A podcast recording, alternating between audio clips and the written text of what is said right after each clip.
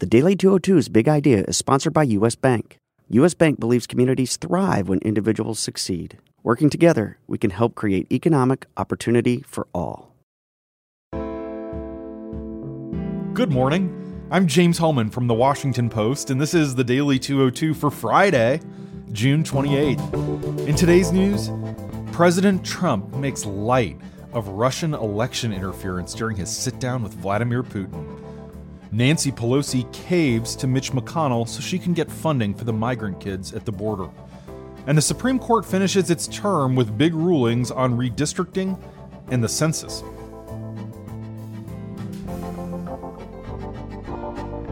But first, the big idea. Rival Democratic presidential contenders pummeled former Vice President Joe Biden last night with searing, emotional critiques in Miami during round two of the first debate, denouncing his record on racial issues and calling on him to pass the torch to a new generation of leaders. Biden found his long held stature as a beloved party leader offered him no respite at the center of a crowded stage Senator Kamala Harris of California, who commanded the event at several points, led the charge. She accused Biden of opposing policies that could have kept black girls like her from attending integrated schools. Harris noted that as a little girl in California in the 1970s, she was part of the second class to integrate her public school, and she was bussed in every day. Biden looked away as she spoke, appearing emotionally affected by the attack as he attempted to defend himself. He said she was mischaracterizing his position. But then he made a states' rights defense of his opposition to forced busing, saying local governments should have been able to decide if they didn't want to bus kids to integrate their schools and that it wasn't the federal government's place to mandate it. Harris said that's exactly the federal government's place. Then Biden tried to take a shot at her by noting that she was a prosecutor and he was a public defender. It was rehearsed and it fell flat. Biden wasn't only attacked by Harris, Senator Michael Bennet from Colorado went after him for striking a deal with Republican leaders to make permanent some of George W. Bush's tax cuts. Congressman Eric Swalwell from the side of the stage, barely qualifying and 38 years old, tried to open a generational front against Biden, calling the 76 year old basically old and telling him to pass the torch to a new generation of leaders. Biden's game plan going in, which was to focus on Trump and his own policies and experience, was thrown off track by rivals who repeatedly interrupted each other and disregarded the instructions of the moderators. Candidates had clearly learned from watching Wednesday night's debate between a different group of Democrats that there was little cost for breaking the debate rules.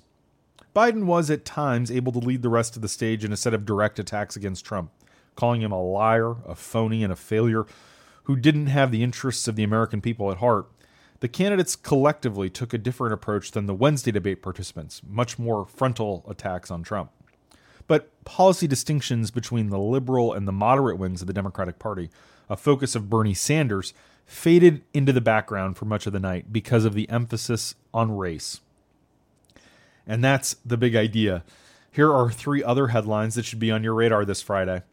Number one, Trump appeared to make light of Russian election interference during his meeting with Vladimir Putin in Japan today, asking him not to meddle in the 2020 election, but literally doing so with a grin. Trump sat with Putin on the sidelines of the Group of 20 summit in Osaka, and he didn't initially raise the topic during brief remarks in front of reporters. Instead, he called his relationship with Putin very, very good. He said the two would discuss trade, including some disarmament and a little protectionism, perhaps, his words. Putin noted that the two haven't met since their first formal summit in Helsinki last summer and said the conversation in Japan would be a great opportunity to follow up on that. As the summit got underway, the president's attention was clearly divided as he took time between bilateral meetings with Indian President Narendra Modi and German Chancellor Angela Merkel to watch a few minutes of the debate. Trump mentioned the exchanges between the Democrats unprompted during his sit down with Merkel. He told her, quote, I don't know if you saw it. It wasn't very exciting, I can tell you that. As he began to critique the Democratic performances in the debate, the chancellor sat stone faced. She told him she hadn't seen the debate. Number two, the House passed a $4.6 billion border bill last night as Democratic leaders caved to moderate Democrats and the GOP. The decision by House Democratic leadership to bring the legislation that had passed the Senate up for a vote came after hours of frantic maneuvering, during which Speaker Nancy Pelosi sought support for a new version of the bill containing additional protections for unaccompanied minors and restrictions on the administration's use of those funds. But the White House held firm, made it clear that it opposed any Pelosi changes, and Mitch McConnell said he wouldn't take them up. On top of the GOP opposition, which had been expected and she might have been able to beat, fresh problems emerged for Pelosi yesterday morning when moderates in her caucus began to revolt publicly, threatening to block a key procedural vote unless Pelosi put the Senate bill up on the floor.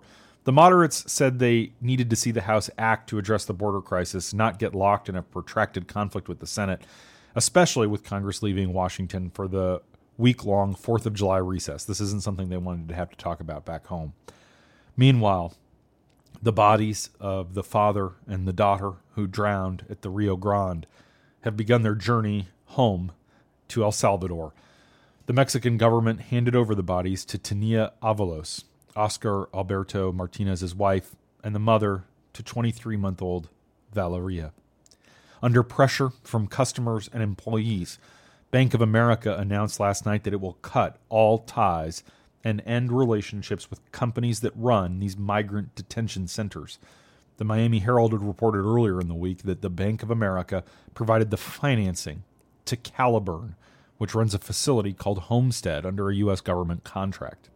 Number three, the Supreme Court put the Trump administration's plan to add a citizenship question to the 2020 census on hold but the 5 4 decision written by Chief Justice John Roberts appeared to leave the door open to reconsidering the matter if the Commerce Department can provide a new rationale for it.